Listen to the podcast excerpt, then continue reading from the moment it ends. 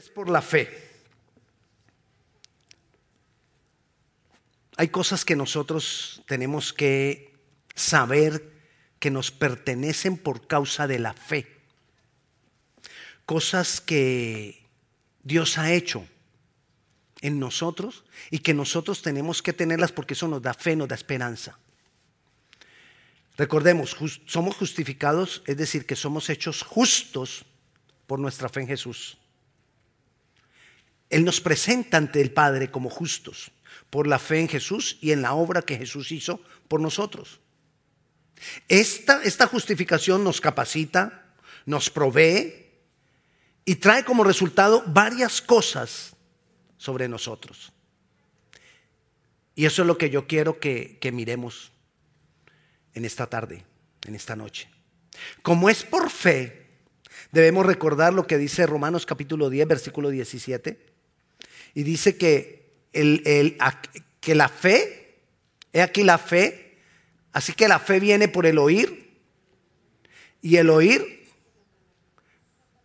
por la palabra de Dios, no, por, no el oír la palabra de Dios. Dice, y el oír por la palabra de Dios. Es decir, la palabra de Dios causa que podamos oír.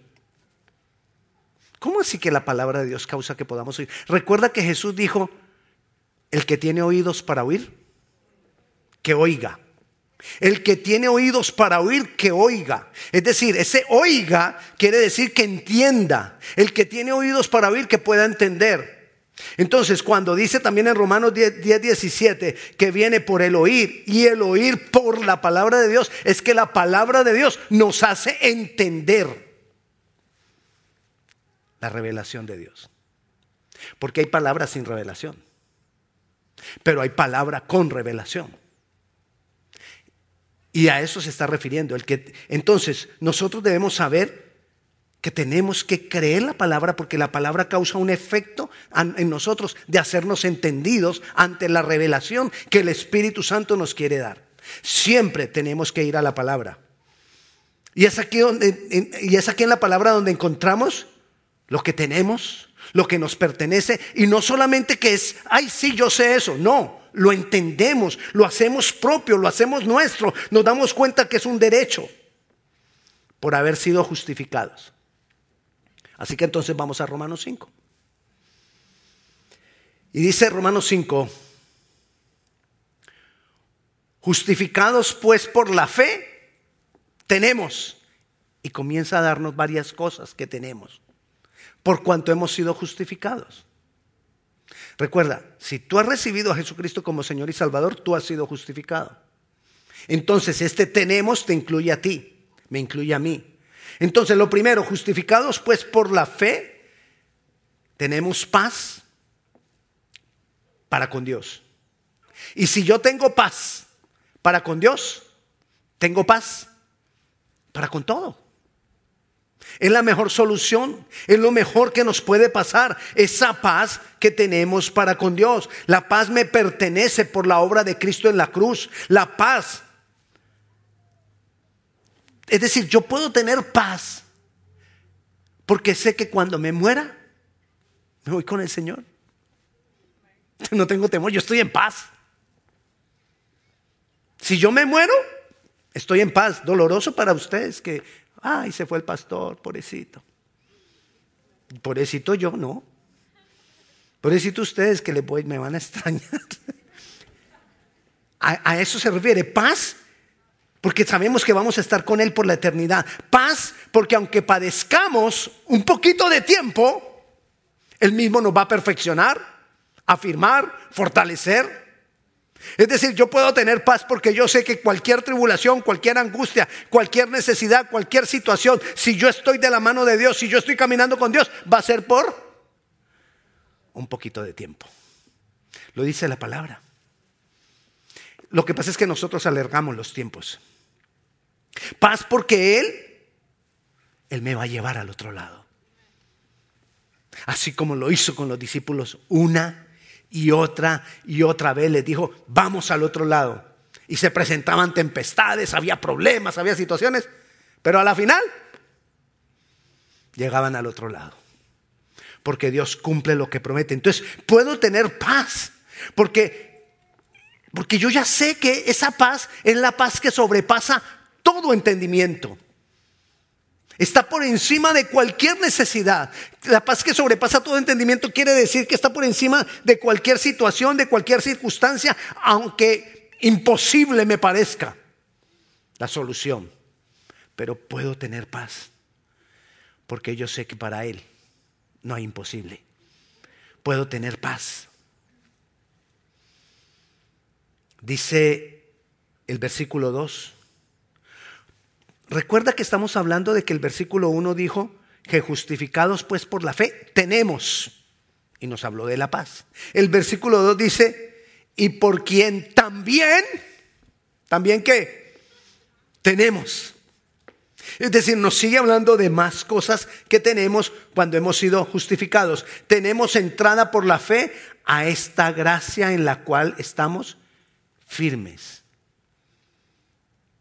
En la fe, la fe en esta gracia. Es decir, también tenemos entrada a la gracia. ¿Qué es la gracia? La gracia es ese regalo inmerecido. La gracia es el privilegio que yo no merezco, pero lo tengo. Privilegio. Nosotros tenemos privilegios en Dios que no merecemos. Tenemos privilegios como hijos de Dios. Tú tienes privilegios como hijos de Dios porque tú eres heredero y coheredero con Cristo Jesús. La palabra coheredero quiere decir co es la misma. Entonces yo tengo la misma herencia que tiene Cristo. Lo que le pertenece a Cristo me pertenece a mí. Esa es la gracia. Es un privilegio que no merezco, pero lo tengo. Y yo necesito saber por la palabra, que la palabra me haga entendido en saber que lo tengo.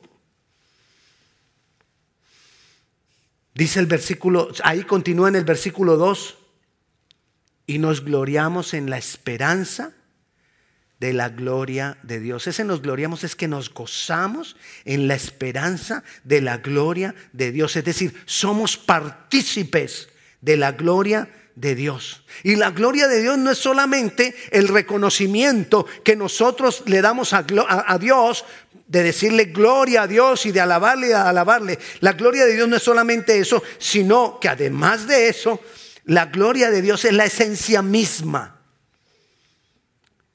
de la revelación de quien Él es. Esa es la gloria de Dios. Y nosotros somos entonces partícipes de la esencia misma de la revelación de Dios. Obviamente esto viene a nosotros por la obra de Cristo y por la revelación del Espíritu Santo. Cuando nosotros le estamos dando gloria a Él, nosotros estamos reconociendo su esencia divina. Pero cuando nosotros somos partícipes de la gloria de Dios, nosotros estamos participando de esa esencia divina. Hermano, eso es grandioso. Eso es maravilloso. Aunque sea que le levante una ceja, pues ser partícipe de la gloria de Dios es lo mejor que le puede pasar a una persona. Yo sé que uno no nota ninguna expresión por causa de las máscaras. Espero que sea solo por eso. Pero eso es maravilloso. Cuando yo lo entiendo, yo soy partícipe de la divinidad de Dios. Es decir, la divinidad de Dios está conmigo, está en mí, por la obra de Cristo y por medio del Espíritu Santo. Eso es maravilloso. Las cosas de afuera pierden importancia, pierden valor. Las cosas que, me afectan pierden valor. Las cosas malas que me pueden pasar, las necesidades, las angustias, todo pierde valor. Cuando yo sé que la divinidad de Dios, yo la puedo disfrutar porque es mi derecho. Eso es que seamos partícipes de la gloria de Dios. Nos da su esencia. Esencia por ser sus hijos. Dice ahí también, versículo 3, y no solo esto, sino también. Recuerda, el versículo 1 dijo, justificados tenemos. El versículo 2 dijo, así también tenemos. Y el versículo 3 dice, y no solo esto, sino también además tenemos o nos gloriamos, nos podemos gloriar, es decir, nos podemos gozar en las tribulaciones. Nos podemos gozar. La gente que no tiene esperanza no se puede gozar en las tribulaciones. Nosotros por cuanto tenemos esperanza en Dios, nosotros por cuanto tenemos su esencia, nosotros por cuanto sabemos que somos justificados, nosotros por cuanto sabemos qué va a pasar con nosotros cuando muramos, nosotros por cuanto sabemos todas estas cosas, nosotros podemos gozarnos o alegrarnos aún en las tribulaciones. Dios nos, está llevando en un proceso de perfeccionamiento. Dios nos está metiendo a nosotros en un proceso. Y este proceso comienza aquí. Nosotros nos alegramos en las tribulaciones porque donde todo el mundo se entristece, donde los demás se derrumban, nosotros estamos firmes y nos gozamos porque sabemos que de todo lo malo Dios va a sacar algo bueno. Sabemos que de todo lo malo, Dios tiene más oportunidad para glorificarse ahí. Si no nos pasa nada, ¿dónde se glorifica Dios? Pero cuando nos pasan cosas nos podemos gozar porque ahora puedo ver en esta situación cómo Dios se manifiesta. Ahora voy a poder ver más de su poder, más de su gloria. Entonces por eso nos podemos gozar porque sabemos que de todo lo malo Dios lo vuelve bendición. Sabemos que a los que aman a Dios, todas las cosas nos ayudan para bien. Y en medio de la tribulación, Dios hace que se forme en nosotros la paciencia. Y ahí lo dice. Y no solo esto, sino que también nos, nos, gloriamos en las tribulaciones, sabiendo que la tribulación produce paciencia. La tribulación produce paciencia. ¿Y la paciencia qué es? Resistencia. Eso es la paciencia. Es más, hay algunas, usted puede leer algunas versiones que no dice paciencia, dice resistencia. Entonces Dios nos está formando. Y cuando viene una tribulación, Él tiene la oportunidad de manifestarse, demostrar su poder, demostrar su gloria, pero también nos da a nosotros resistencia nos afirma, nos da resistencia.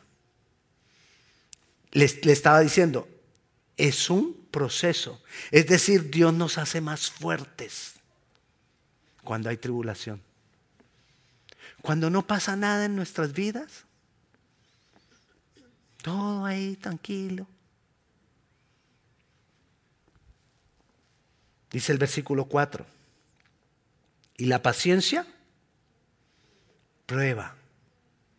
La palabra prueba en algunas versiones de la Biblia dice afirmación del carácter.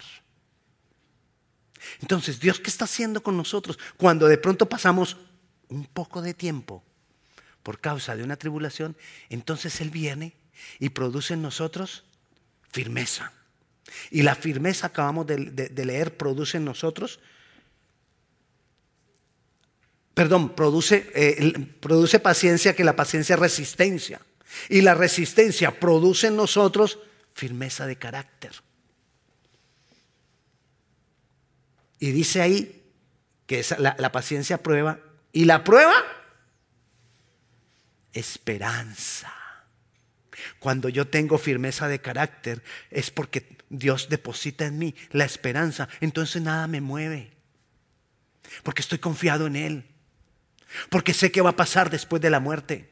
Porque sé qué va a pasar conmigo mientras viva. Porque sé que estoy en sus manos.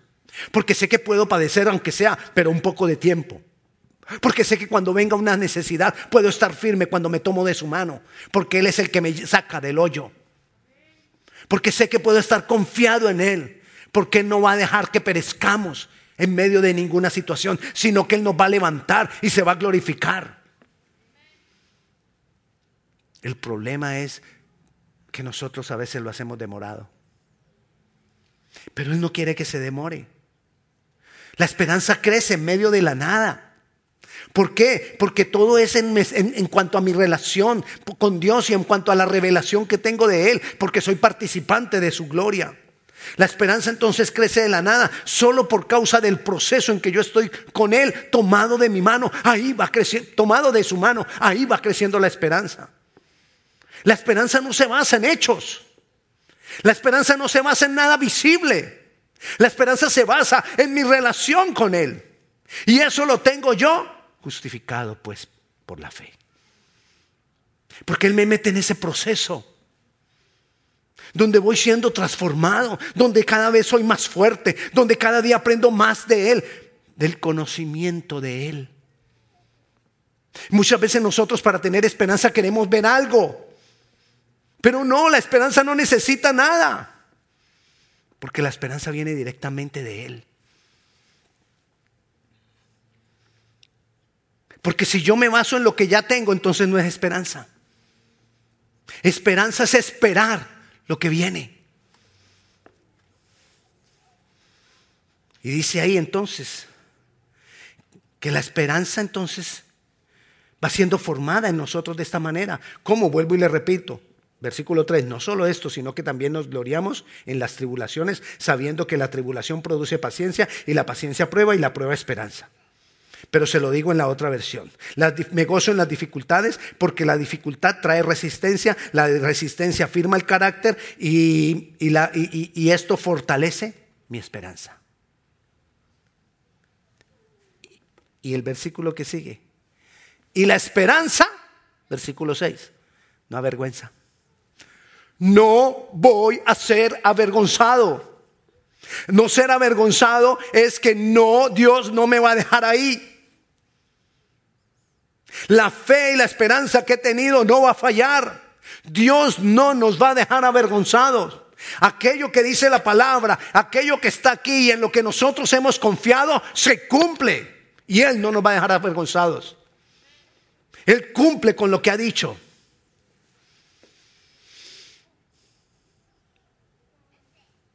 Y ahí es cuando el amor de Dios es derramado en nuestros corazones. Lo dice el versículo siguiente, versículo 5. Y la esperanza no avergüenza porque el amor de Dios ha sido derramado en nuestros corazones por el Espíritu Santo que nos fue dado.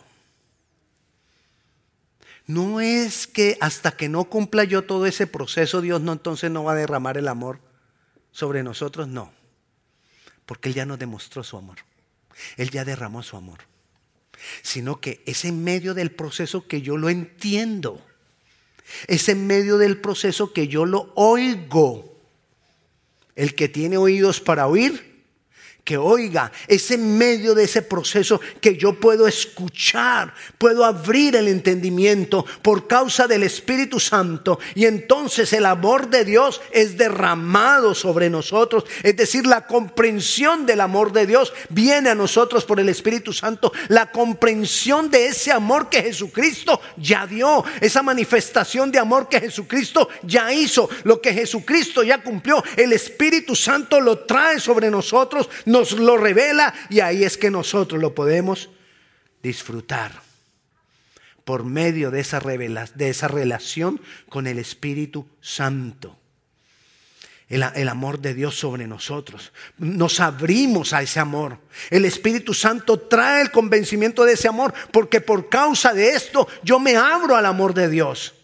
Esa esperanza me lleva a abrirme al amor de Dios. Pero ¿cómo llegó la esperanza? Porque fue afirmado en mí el carácter. ¿Y cómo, cómo fue afirmado el carácter? Porque fue formada en mí la resistencia. ¿Y cómo fue formada en mí la resistencia? Porque me gocé en las dificultades. O sea, el proceso Dios, nos, Dios lo tiene que hacer en cada uno de nosotros. Pero le repito, no es hasta que termine el proceso que voy a recibir el amor de Dios, no. En medio de eso, en mi relación con el Espíritu Santo, voy recibiendo el convencimiento de esa obra de Cristo y me abro para recibir el amor de Dios que viene por medio del Espíritu Santo en nosotros. Versículo 8. Estamos hablando ahorita, ahorita del amor. Mas Dios muestra su amor para con nosotros en que siendo pecadores, Cristo murió, pasado. O sea que el amor de Cristo para nosotros no es futuro. El amor de Cristo para nosotros fue ya dado, fue pasado, ya nos lo dio. Pero el Espíritu Santo, por medio de mi relación con el Espíritu Santo, viene a mi vida. El convencimiento de ese amor. Él lo dio todo por nosotros. Jesús murió por nosotros. Lo celebramos ahora con la cena. La obra de Cristo la celebramos ahora con la cena. Ese amor nos pertenece. Ese amor que Él ya nos dio nos pertenece porque ya fuimos justificados por Él. Él ya murió por nosotros. Nadie nos los puede quitar.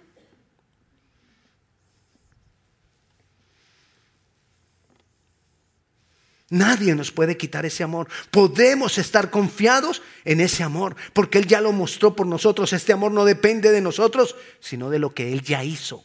Por eso nadie lo puede cambiar, porque Él ya lo hizo. No depende de lo que yo haga. Él ya lo hizo por nosotros. Lo que depende, lo que sí depende de nosotros es abrirnos a recibirlo. Eso sí depende de nosotros. Pero el que Él me dé el amor ya está hecho. Pero de mí depende que yo esté dispuesto a recibirlo. ¿Qué tan dispuestos estamos para recibirlo? ¿Qué tan metidos estamos nosotros con el Señor? A pesar de las angustias, a pesar de la tribulación, a pesar de cualquier situación difícil que estemos pasando, porque yo en medio de la tribulación, en medio de la angustia, en medio de la dificultad, si yo soy un hijo de Dios y si yo estoy tomado de la mano, yo tengo que entender que Él se va a glorificar. No importa lo que sea. ¿Hay algo imposible para Él? ¿Hay algo imposible para Dios? Necesitamos convencernos de eso. Versículo 9 dice, pues mucho más, estando ya justificados en su sangre, en nosotros no hay condenación. Por Él seremos salvos de la ira. No hay condenación para nosotros, pero el enemigo nos quiere condenar a toda hora. El enemigo quiere hacer que nos sintamos que no somos valiosos. El enemigo quiere hacer que nos sintamos que no, que, que no merecemos ni que Dios nos mire. No hay cabida para eso. Cuando yo soy, eh, soy justificado, no hay cabida para la condenación. No puedo dejar cabida para la condenación. Pues mucho más estando ya justificados en su sangre, por él seremos salvos de la ira de Dios. Versículo 10. Porque si siendo enemigos fuimos reconciliados con Dios por la muerte de su Hijo, mucho más, estando reconciliados, seremos salvos por su vida. Mire, porque si cuando no conocíamos a Cristo, Él nos buscó, hizo de todas, hizo de, todas las formas para que nosotros le conociéramos, le recibiéramos y nos reconcilió con Dios cuando éramos enemigos, mucho más ahora que ya estamos reconciliados, Él se va a manifestar él nos salva. Él se manifiesta de cualquier situación. Tenemos reconciliación, tenemos libre acceso a su presencia. Tú tienes la libertad para venir a su presencia en cualquier momento. Tanta, tan grande es esa libertad que muchas veces la menospreciamos.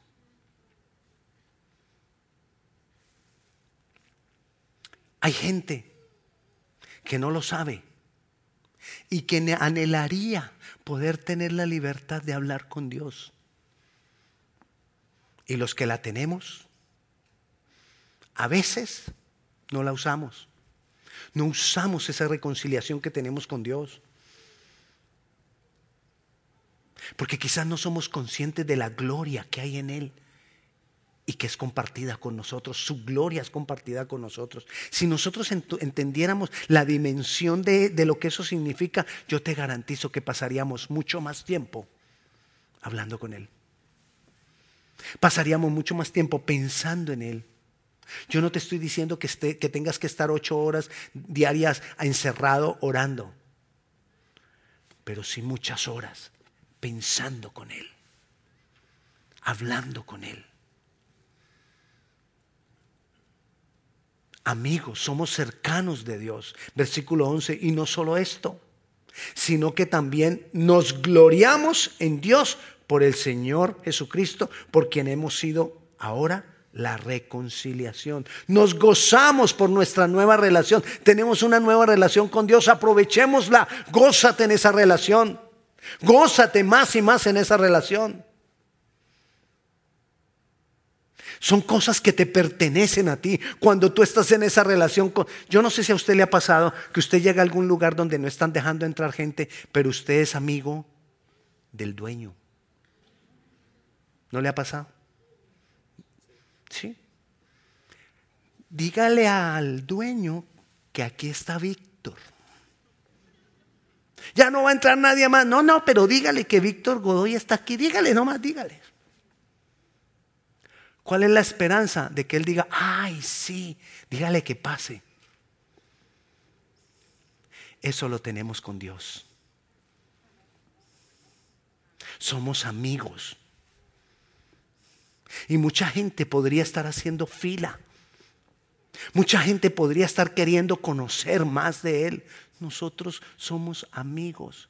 Mucha gente está buscando a Dios aquí, está buscando a Dios allá, está buscando a Dios de diferentes maneras, a ver cómo lo puede hallar. Y muchos caminan palpando como ciegos a ver si pueden hallar a Dios. Pero nosotros tenemos acceso a Él a su presencia.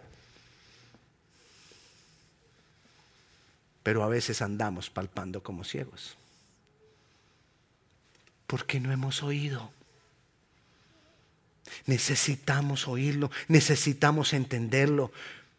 Esta nueva relación, una relación correcta con Dios tenemos ahora una relación correcta de Dios, con Dios, debemos ser conscientes que todo esto que estamos hablando, que todo esto que leemos y que leímos acá en 11 versículos y mucho más que está por toda la Biblia, nos pertenece a nosotros. Las tenemos. Ahí no dice las tendremos. Justificados pues por la fe tenemos. No tendremos, tenemos. Por quien también tenemos y no solo esto, sino que también, pero no somos conscientes. Necesitamos más y más entender la palabra para ser conscientes. Necesitamos más y más estudiar la palabra para ser conscientes. Todo esto, lo todo esto te pertenece. ¿De qué hemos hablado? Hemos hablado de paz, de privilegio inmerecido, de participar de la gloriosa gloria, valga la redundancia, de la gloriosísima gloria de Dios nos, alegramos, nos podemos alegrar en las dificultades porque la dificultad produce resistencia, la resistencia firma el carácter, el carácter fortalece nuestra esperanza, la esperanza no nos desilusiona porque tenemos el amor de Dios y el Espíritu Santo está con nosotros. Lo tenemos todo.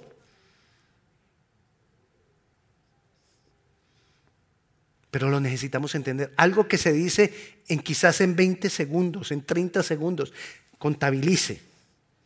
Justificados pues por la fe tenemos paz para con Dios, el privilegio merecido de su gracia, el participar de la gloriosísima gloria de Dios, el que nos podamos alegrar en las dificultades, porque la dificultad produce resistencia, la resistencia firma el carácter, el carácter fortalece la esperanza, la esperanza no nos desilusiona, porque tenemos el, el amor de Dios en nosotros por medio del Espíritu Santo. Todo eso lo tenemos. Se puede decir en 30 segundos, en 20 segundos, pero significa, la dimensión de lo que eso significa es todo lo que nosotros necesitamos para vivir. Ahí está. Necesitamos tomar esto y abrirlo para nosotros por medio de la relación que tenemos con Cristo. Libre acceso a su presencia.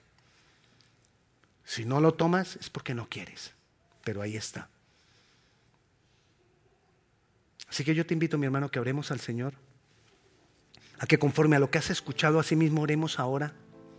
A que conforme a lo que has escuchado y a lo que el Señor te ha hablado, de pronto le digas, Señor, yo, yo, yo quiero acceder más a ti, a todo esto.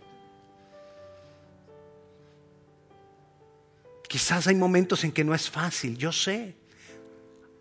Para muchos de nosotros hay muchas cosas que no son fáciles. Pero ¿cuál es la idea? La idea es que nosotros permanezcamos en Él y aprovechemos todo esto que entendamos, perdón, eh, todo esto que tenemos, que lo entendamos para que lo disfrutemos, que lo oigamos para que lo disfrutemos.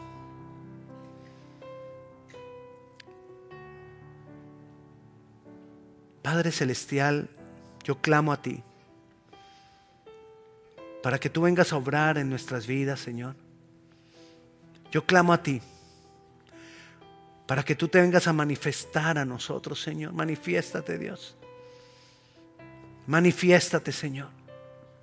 Con tu Santo Espíritu, el Espíritu Santo que ha sido prometido a nosotros, manifiéstate. Manifiéstate con tu gloria porque tu gloria nos pertenece porque somos partícipes de tu gloria. Manifiéstate, Señor. Glorifícate en nuestras vidas, Señor, más y más. Haz la obra en cada uno de nosotros, Dios. Aquí estamos, Señor, porque te necesitamos. Aquí estamos porque queremos aprender a entender todo lo que tú has hecho en esa obra que fue tan dolorosa para ti, Jesús. Pero todo esto tú lo has hecho, Señor.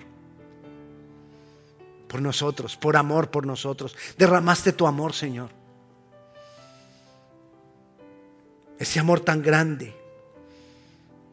Ya estamos justificados, Dios.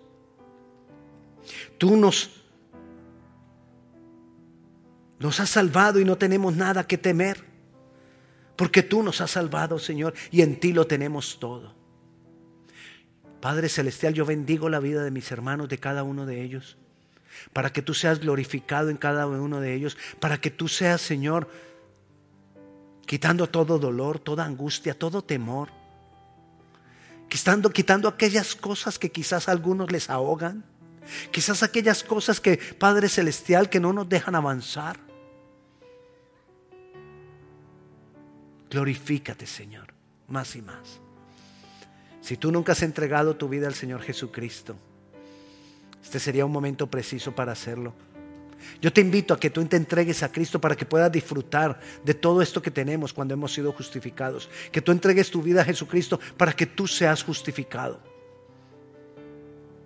Entregar nuestra vida a Jesucristo es solamente decirle al Señor, creyendo de todo corazón y decirle con nuestra boca que creemos que Él es Dios que creemos que Él es el enviado, que murió por nosotros, que venció la muerte, que resucitó para darnos vida eterna. Así que yo te invito, si tú nunca le has dicho esto al Señor de todo corazón, yo te invito a que se lo digamos ahora, con tu voz. Y que le digas ahí donde tú estás, así sea en casa o donde tú estés o estés aquí, que tú le digas que tus oídos te escuchen y que tú le digas, Señor Jesús, abro mi corazón para ti. Creo que tú eres Dios. Jesús, creo que tú pagaste por mis pecados. Jesús, creo que tú moriste en mi lugar. Jesús, creo que tú me has justificado. Y que puedo tener todas estas cosas de tu palabra. Creo que tú has resucitado para darme vida eterna. En el nombre de Jesús. Amén. Si, usted ha recibido por primera vez al Señor Jesucristo, por favor levante su mano. Yo quiero orar por usted. Si usted allá en casa recibió al Señor Jesucristo, por favor comuníquese con nosotros, escríbanos. Y la paz de Dios sea con cada uno de ustedes. Dios les bendiga.